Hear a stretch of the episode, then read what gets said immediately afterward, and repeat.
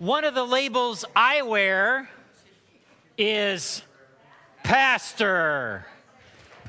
It's a label that sometimes I have to endure because as a pastor, sometimes when I run into uh, other Baptists or former Baptists, I always get the same joke from them. I can always tell when they're a Baptist because they first thing out of their mouth is, "Oh, you preacher?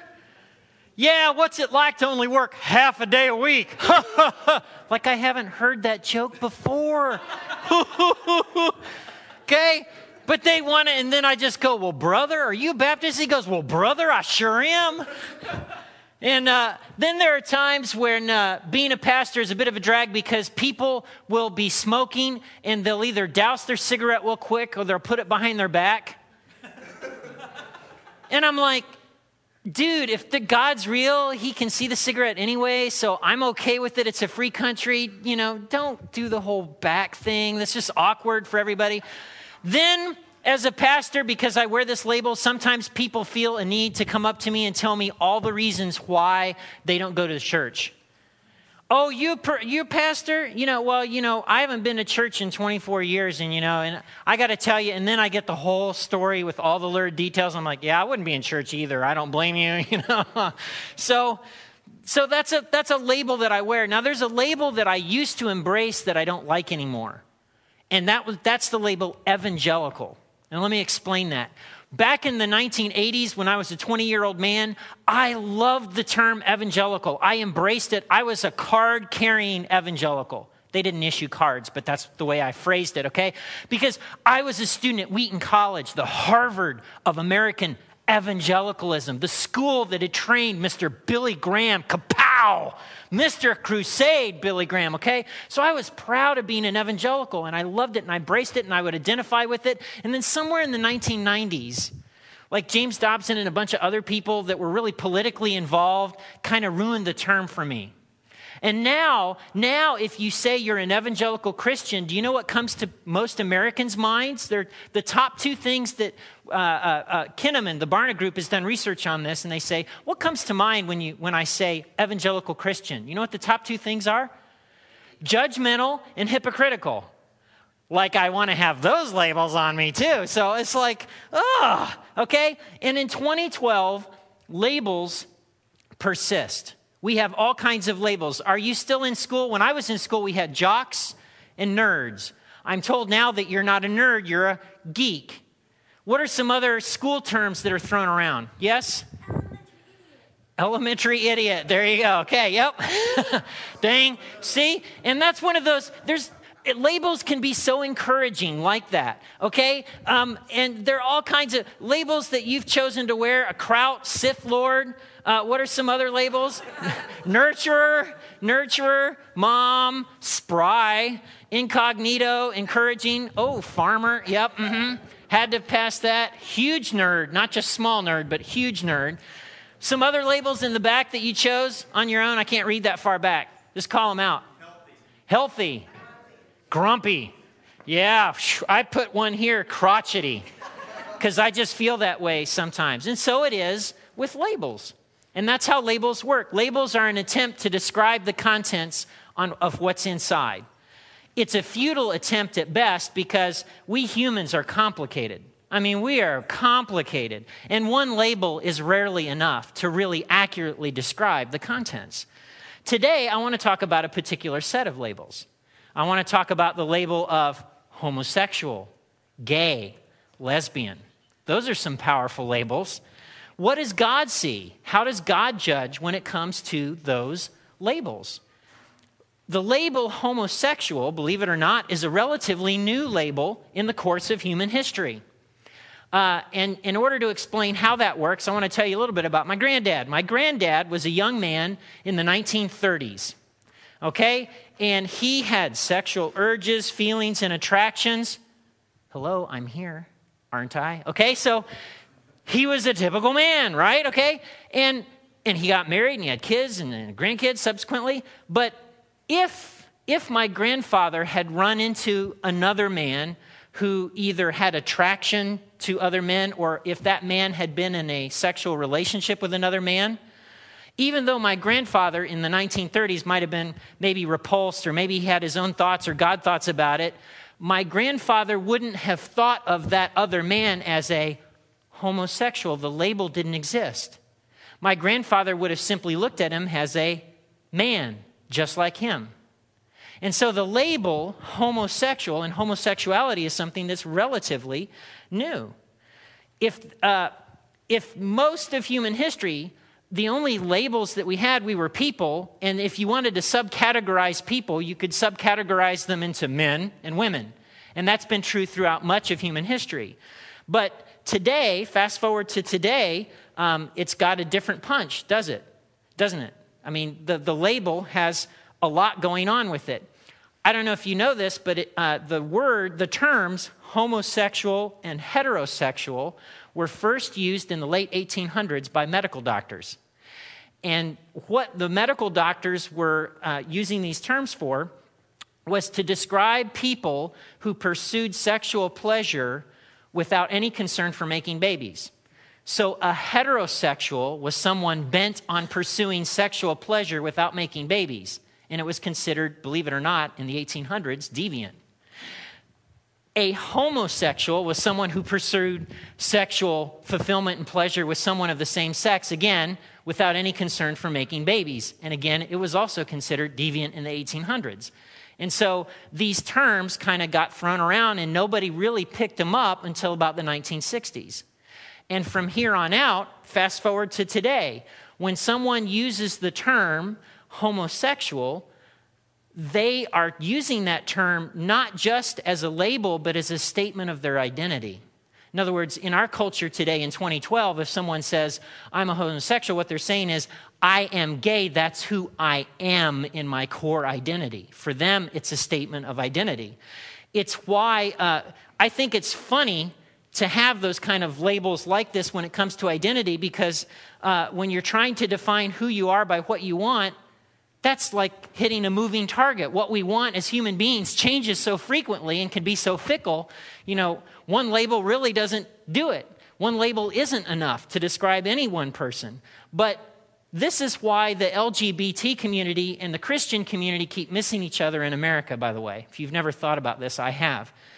Christians talk about the stuff that's inside the bags and say and, and want to say well you know there's sinful behavior desires attitudes etc but everybody in the lgbt community all they hear is you're saying i'm wrong. You're saying all of this is wrong. You're condemning me the person because this is my identity.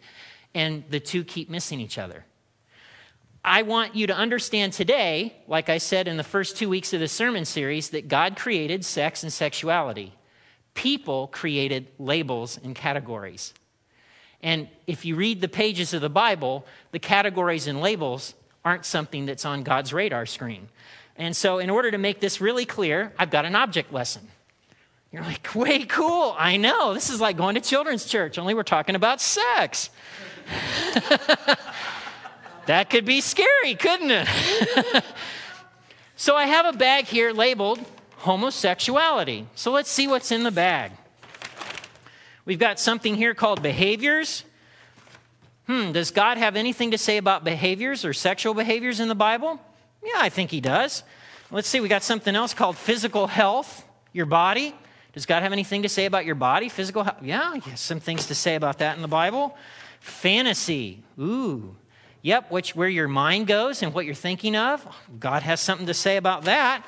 Uh, let's see, choices. Oh, man, that's like Book of Proverbs, all right there. Memories, yeah. What else do we got in the bag? Marriage. Does God have anything in the Bible to say about marriage? Yeah. What else do we have? Desire. Oh, he has things to say about that. Hopes. And let's see, there's one more thing in the bag relationships. So, for all of these things that are inside the bag, God talks about all this stuff. Well, now let's see what's in the heterosexual bag. Let's see, we've got behaviors. Oh, yeah, that looks familiar. Physical health. Huh. Relationships. Choices. Fantasy. Us. Memories. What? I thought the bags would be different. Hopes. Marriage. Kapow. Desire. I want you to see that no matter what label you smack on the outside of the bag, the contents of the bag are the same. And God has a lot to say about the stuff that's inside the bag. The problem is, culturally, we get all hung up on the labels without really getting to the important stuff, which is what God talks about, which is what's inside the bag. So, let's get going along those lines. We get so obsessed about labels and we don't see the person. God doesn't roll that way. And in order to, to illustrate this, I want to visit a story that's tucked away in the pages of the Old Testament. It's a story about a woman, and not just any woman, but a woman who lived in the wrong society, in the wrong city, and she had the wrong profession. All right? uh, she was a Canaanite woman living in the city of Jericho. Now, uh, scripture and archaeology tell us that the people of that culture had little regard for human life. They were steeped in some of the most shocking practices imaginable, right? These Canaanites practiced incest. If you don't know what that is, ask your mom and dad. They practiced bestiality. They uh, institutionalized the sexual abuse of women. And if that wasn't enough, they did child sacrifice. It was a culture that was really messed up, according to archaeologists. I mean, they had some really funky things going on culturally. Well, God had commanded Joshua and the Israelites to march on the city of Jericho and to destroy it completely and kill everyone in the city. That's another sermon for another day, right? But like any good general, Joshua sent spies into the city of Jericho to kind of scope out the city defenses. What's going on? What are the weak points? You know, how am I going to take this city? And that's the important part of what I want to talk about today. It's found in Joshua chapter 2.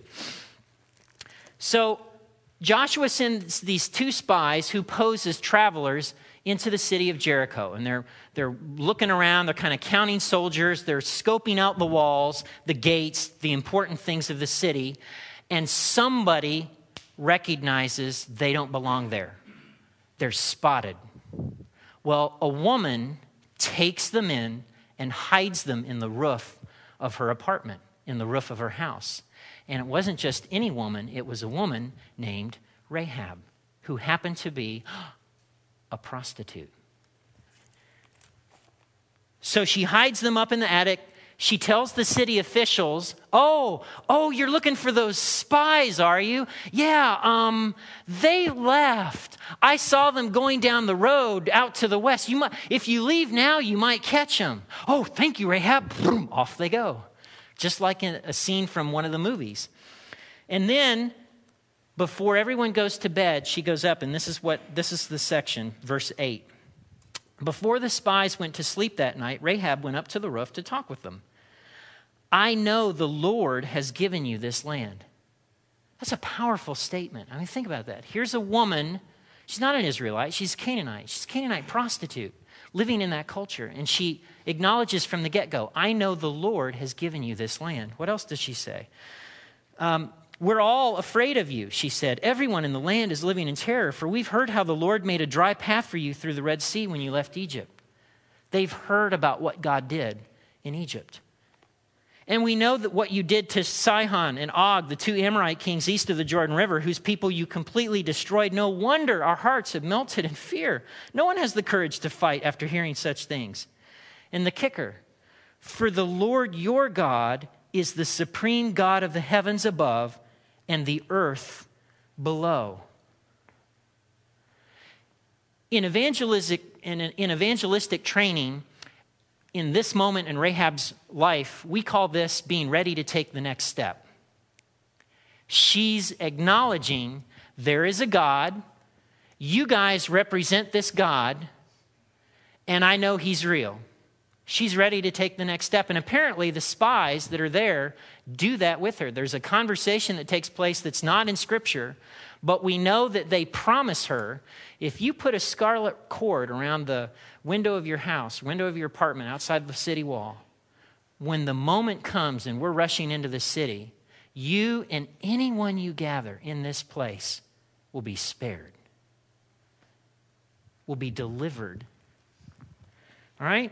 And sure enough, that's exactly what happens. And in verse in chapter 6, this is what the text tells us. Then, verse 24, the Israelites burned the town and everything in it. Only the things made from silver, gold, bronze, or iron were kept for the treasury of the Lord's house. So Joshua spared Rahab, the prostitute, and her relatives who were with her in the house, because she had hidden the spies Joshua sent to Jericho and the kicker. And she lives among the Israelites to this day. When they were writing this, Rahab was still living and people could go, yeah, you know, Rahab. Now, according, according to the Mosaic law, what do you do with a prostitute? You stone her to death. But that's not what happens to Rahab. In being delivered from the city of Jericho, apparently she undergoes a transformation, a life transformation. We know from the Bible that she chooses to eventually marry, and she has a son. Do you know what her son's name is? Boaz who features prominently in another book of the Bible called Ruth. She has grandchildren, among whom are David, the king of Israel, and Jesus, the Savior of the world, from a Canaanite prostitute. Go figure. God looked past the label and saw a person. And God, when God, uh, when she responded to God's act of deliverance, God gave her a new life and a better future. And this is something God does consistently. God does not require people to shed their labels as a prerequisite for experiencing His grace or His deliverance. But on the other side, in the transformative side, He empowers them to walk away and to shed those very labels. All right, we see this most clearly in the life and teachings of Jesus. And Jesus, by the way, is not silent about marriage or sex. In Mark chapter 10, there's this very powerful teaching from Jesus. And this is, this is what he says. I'm going to read the whole section. This is Mark chapter 10. He's teaching about marriage and divorce. And this is what he says Then Jesus left Capernaum and went down to the region of Judea and into the area east of the Jordan River. And once again, crowds gathered around him, and as usual, he was teaching. Some Pharisees came out and tried to trap him with this question Should a man be allowed to divorce his wife? Now, there was a debate, and some people among the Jewish rabbis said, Well, you know, if you just give her a letter and you do the whole thing and it's signed off and sealed, you know, just divorce. It's okay. And then there was another group that said, Oh, no, are you kidding me? You should treat your wife better than that. You can't just write her off with a letter of her certificate and go through the channels. The only reason you should be able to get divorced from your wife is if she's committing adultery on you, if she's in a sexual relationship with someone else. Then, then you can walk away. Then you can do the divorce proceedings. So they're trying to get him to choose sides like they always did. And once again, Jesus doesn't even pick a side. What he says elevates the whole discussion, and that's what he does in this chapter. Jesus answered them with a question What did Moses say about the law of divorce? Well, he permitted it, they replied. He said a man can give his wife a written notice of divorce and send her away. But Jesus responded, He wrote this command only as a concession to your hard hearts. That had to have gone over well, don't you think? that had to be an endearing statement. Let's make Jesus king. Um, but God made them, and look what he says next. But God made them male and female from the beginning of creation. This explains why a man leaves his father and mother and is joined to his wife, and the two are united into one. Jesus is saying this. Since they are no longer two but one, let no one split apart what God has joined together. Later, when he was alone with his disciples in the house, they brought up the subject again, and he told them, Whoever divorces his wife and marries someone commits adultery against her, and if a woman divorces her husband and marries someone else, she commits adultery.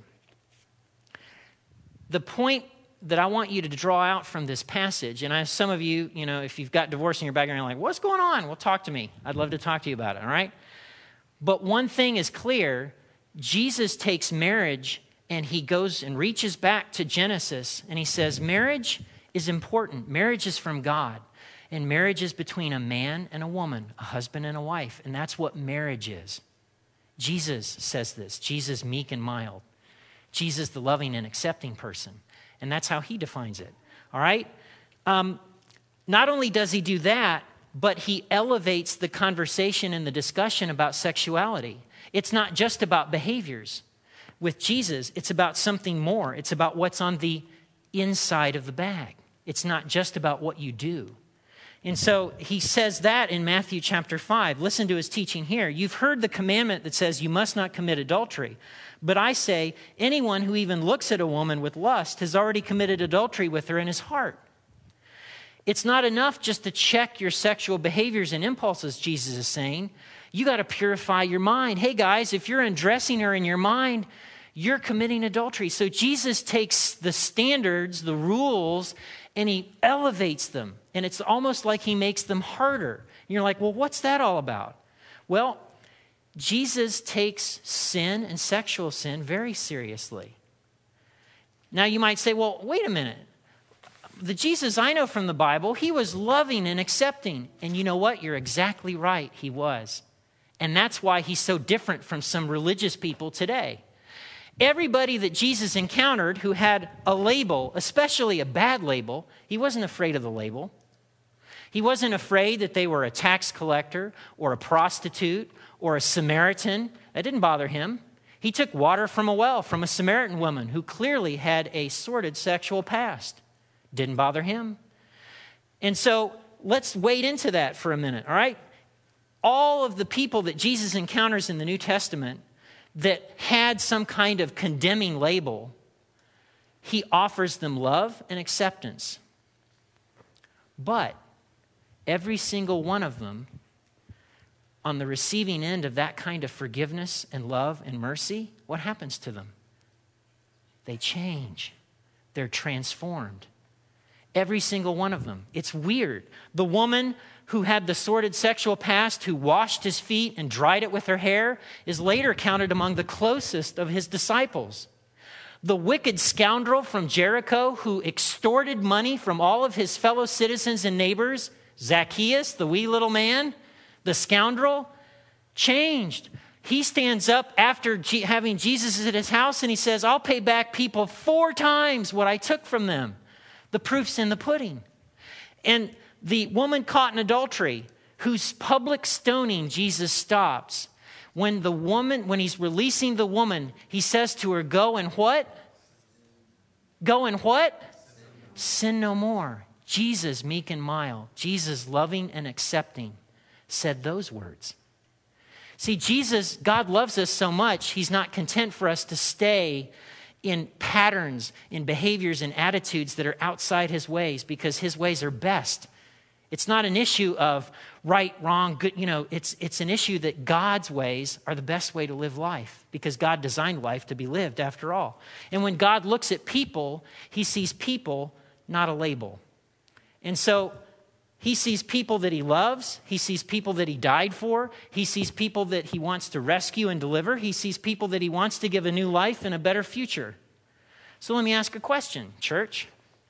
Would you be willing to come under the authority of Scripture and affirm what God teaches about sex and sexuality.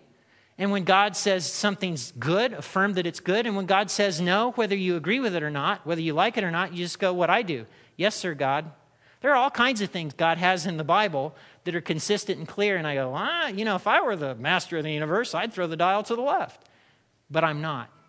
And when I say that Jesus is my king, it means that when I bump up against things that I may not like or I may think are intolerant or all those, all those other kinds of things, I just go, Yes, sir, God.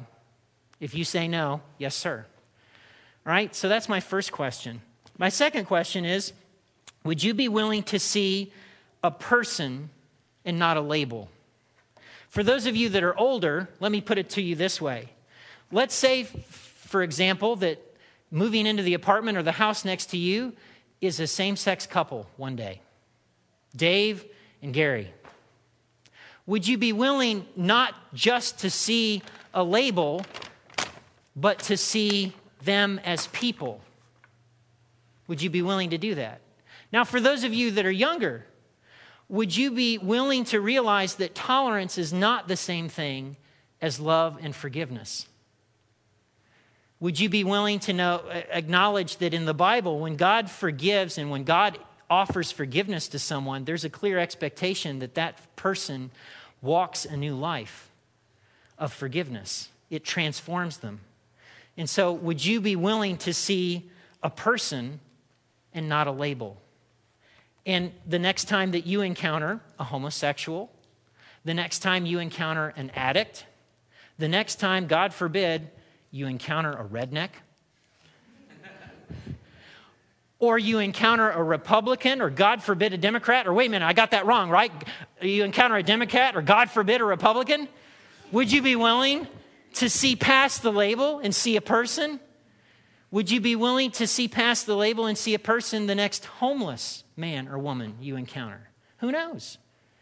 God might use you, just like he did those two spies in the city of Jericho, to give someone an opportunity to respond to God's greatest gift of deliverance made possible through the death and resurrection of his son.